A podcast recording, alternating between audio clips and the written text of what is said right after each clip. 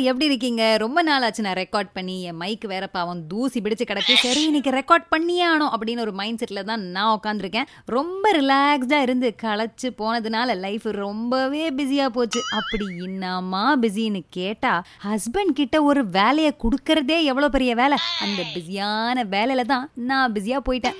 யூஸ்வலா ஹஸ்பண்ட் கிட்ட நம்ம சொல்ற வேலை என்னது? கடைக்கு போறது மளிகை சாமான் வாங்குறது பெருக்கிறது தொடைக்கிறது. இப்படி கொஞ்சமா வேலை கொடுத்தாலும் எந்த வேலையாவது உருப்படியா பர்ஃபெக்டா பண்ணிருக்காங்களா இல்லையே. ஏன்னா வைஃப் நம்ம ஒரு வேலையை சொல்லும்போது பர்ஃபெக்டா சொல்லியிருக்கோமா? அதான் கிடையாது.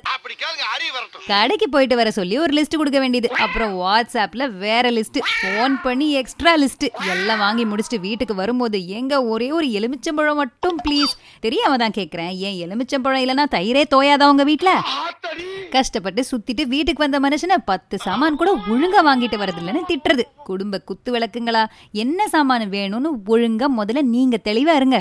சில டைம் நம்ம கோவத்தை தூண்டுற மாதிரி சம்பவங்கள்லாம் நடக்கும். எந்த மாரி தோரம் பருப்புனா ஊரத்தால் தானே அப்படின்னு கேட்டு ஃபோன் வரும். அந்த மாதிரி. அப்ப கோவப்படக்கூடாது. மனசே ரிலாக்ஸ் ப்ளீஸ் அப்படின்னு சொல்லி வாழ்க்கையை ஓட்டணும். வெங்காயம். சரி அப்போ வெங்காய கதைக்கே வருவோம். சில சாப்பாட்டுக்கு வெங்காயத்தை குட்டியா வெட்டணும் சில வெரைட்டிக்கு பெருசா வெட்டணும். இவ்வளவு தான் நமக்கு தெரியும். ஆனா இவங்க கிட்ட வெங்காயத்தை வெட்டுங்கன்னு சொல்லி கொடுத்தா ஸ்கொயரா வெட்டணுமா? ஹாரிசான்டலா வெட்டணுமா? ஹாஃப் மூன் மாதிரி வெட்டணுமா? தலையில ஒரே போடா போடணுமா? அப்படின்னு ஆயிரம் கேள்வி வரும். இப்படிலாம் கேள்வி கேட்டா அந்த கேள்விக்கு பதிலே சொல்ல முடியாம முழுசா வெங்காயத்தை குழம்புல போட்டுட்டு பிடிச்ச சைஸ்ல கடிச்சு சாப்பிட்டுக்கோங்கன்னு சொல்ற நிலைமைக்கு நம்ம போயிடுவோம் சமைக்கிறதே பெரும் பாடா இருக்கிறச்சே. ரசமோ குழம்போ ரோட்டியோ சப்ஜியோ நாயோ பூனையோ இப்படி எதை சமைச்சாலும் சில டைம் சாப்பிட்ட உடனே வாவ் சூப்பர் ஆசம் அப்படின்னு வரும். சில டைம் இந்த டிஷ் கொஞ்சம் இன்ட்ரெஸ்டிங்கா இருக்குல்ல அப்படின்னு வரும். சில டைம் எல்லாம் என் டயம் அப்படின்னு வாயை மூடிக்கிட்டு சாப்பிட்டா நோ கமெண்ட் சிம்பிளி வேஸ்ட் அப்படின்னு அர்த்தம். சரி சாப்பாடு இன்ட்ரெஸ்டிங்கா இருக்கு. அப்படின்னு என்ன அர்த்தம் தானே கேக்குறீங்க? சாம்பாரையும் மிஞ்சி போன ரசத்தையும் மிக்ஸ் பண்ணி மாட்டிக்கிட்டா இப்படி ஒரு பதில் தான் வரும். சரி இந்த கமெண்ட்ஸ் எல்லாம் வச்சு என்ன பண்றது அப்படின்னு கேட்டா கஷ்டப்பட்டு வேலையெல்லாம் முடிச்சுட்டு நல்லா சாப்பிட்டாலே வீட்டில் சண்டை குறையும். பெட்டரா சமைச்சா பர்ஃபார்மன்ஸ் போனஸ் கண்டிப்பா கிடைக்காது. ஆனா நிறைய லவ் போனஸ் கிடைக்கும். ட்ரை பண்ணி பாருங்க. இது எல்லாத்துக்கும் மேல லேடிஸ் நாங்க படுற கஷ்டம் ஒன்னே ஒண்ணுதான். என்ன சமைக்கிறது? எவ்வளோ டிஷ் தெரிஞ்சாலும் என்ன சமைக்கிறதுங்கிற கொஸ்டினுக்கு மட்டும் ஆன்சரே தெரியாது. எப்படியோ அந்த வாரத்தை ஓட்டி சண்டே ஈவினிங் ஷாப்பிங் போலான்னு கிளம்புனா நமக்கு முன்னாடியே சுறுசுறுப்பா ரெடியாகி நிக்க வேண்டியது. இப்பெல்லாம் ஷாப்பிங் பண்றதுக்கு நமக்கு பிடிக்குதோ இல்லையோ ஜென்ஸுக்கு நல்லா பிடிக்குதே. ஏன்னா யூடியூப்ல அமேசான் அமேசிங் ப்ராடக்ட்ஸ் அப்படின்னு எல்லா கர்மத்தையும் தானே காட்டுறாங்க. இதெல்லாம் கடையில போய் ட்ரை பண்ணி பார்க்கலான்னு ஒரு நினைப்புல கூட வர வேண்டியது. கடைக்காரங்கிட்ட நம்ம பத்து கொஸ்டின் கேட்டா கூடவே இருந்து ஹஸ்பண்ட் தான் பதில் சொல்லிக்கிட்டே இருப்பாரு. ஏன்னா இதெல்லாம் இன்ஜினியரிங் ஆமா. ஆனா வீட்ல நம்ம தானே இன்ஜினியர் வேலை பார்க்க வேண்டியதா இருக்கு. பாவம் அந்த சேல்ஸ் பாய் அவர் மனப்பாடம் பண்ணி வச்சதெல்லாம் மறந்து போய் பேக்கு மாதிரி நின்னுட்டு இருப்பாரு. அபௌட் மீ பொண்ணுங்களுக்கு எவ்வளவுதான் எக்ஸ்பிளைன் பண்ணாலும் எந்த ஃபீச்சர் அந்த ப்ராடக்ட்ல இல்லையோ அதை கரெக்டா கேட்டுட்டு பொருளை வாங்காமையே ஒடிருவோம் இப்படிதான் ஒரு நாள் வேக்யூம் கிளீனர் வாங்கலான்னு கடைக்கு போனோம். பக்கத்துல ஒரு பொண்ணு சேல்ஸ் பாய் கிட்ட கேக்குது இந்த வேக்யூம் கிளீனர் துணியில இருக்கிற அழுக்க கூட நல்லா எடுத்துருமா? அப்படின்னு. அந்த பையன் வேற பொறுமையா எக்ஸ்பிளைன் பண்ண ஆரம்பிக்க உடனே அந்த பொண்ணோட ஹஸ்பண்ட் சொல்றாரு தம்பி தம்பி எங்க வீட்டுல வாஷிங் மிஷின் ரிப்பேருப்பா இந்த பொண்ணு டூ இன் ஒன் மிஷின் கேக்குது அப்படின்னு. அதை கேட்ட உடனே என்ன கூட்டிட்டு என் ஹஸ்பண்ட் வீட்டுக்கே போயிட்டாரு.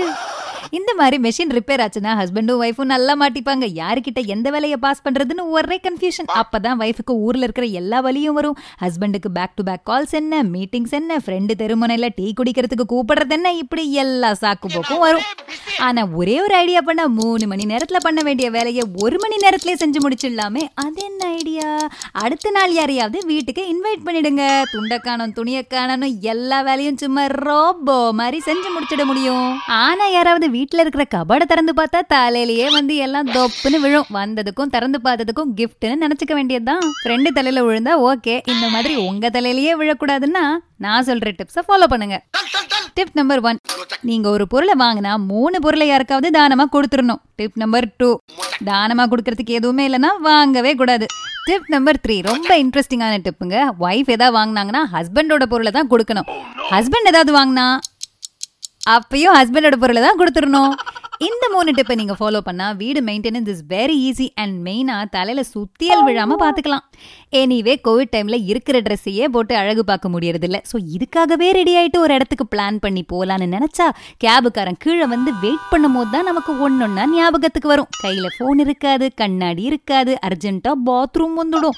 பிடிச்ச சீரியலோட கிளைமேக்ஸ் ஓடிக்கிட்டு இருக்கும். போகும்போது ஹச்சுன்னு தும்பி ரெண்டு நிமிஷம் உட்காந்துட்டு போலாமான்னு வேற தோணும். இவ்வளோ அட்டுழியம் பண்ணி ஹஸ்பண்டுக்கு கோவம் வந்தாலும் நமக்காக போனா போகுதுன்னு கோவப்பட்டுக்கிட்டே வெயிட் பண்ணுவார். கேபுக்காரன் வெயிட்டா பண்ணுவான். சரி ஆனதாச்சு ஜம்முன்னு ரெடியும் ஆயாச்சு அப்படின்னு சொல்லி வீட்டு கீழே போயிட்டு ஒரு பத்து செல்ஃபியை எடுத்துட்டு திருப்பி வந்து தூங்கிட வேண்டியதுதான். சுனாமியே வந்தாலும் லேடிஸ் நமக்கு செல்ஃபி எவ்வளோ முக்கியம். பாவம் நம்மளை வச்சுக்கிட்டு கொஞ்சம் கஷ்டம்தான்ப்பா. சரி ஆனது ஆச்சு வெளில தான் போக முடியல அப்படின்னு நான் இப்படி என்னோட யூடியூப் கண்டென்ட் பண்ணிக்கிட்டு என் ரைட் பிரெயினுக்கு வேலை கொடுத்துக்கிட்டு இருக்கேன். நீங்க என்ன பண்றீங்க?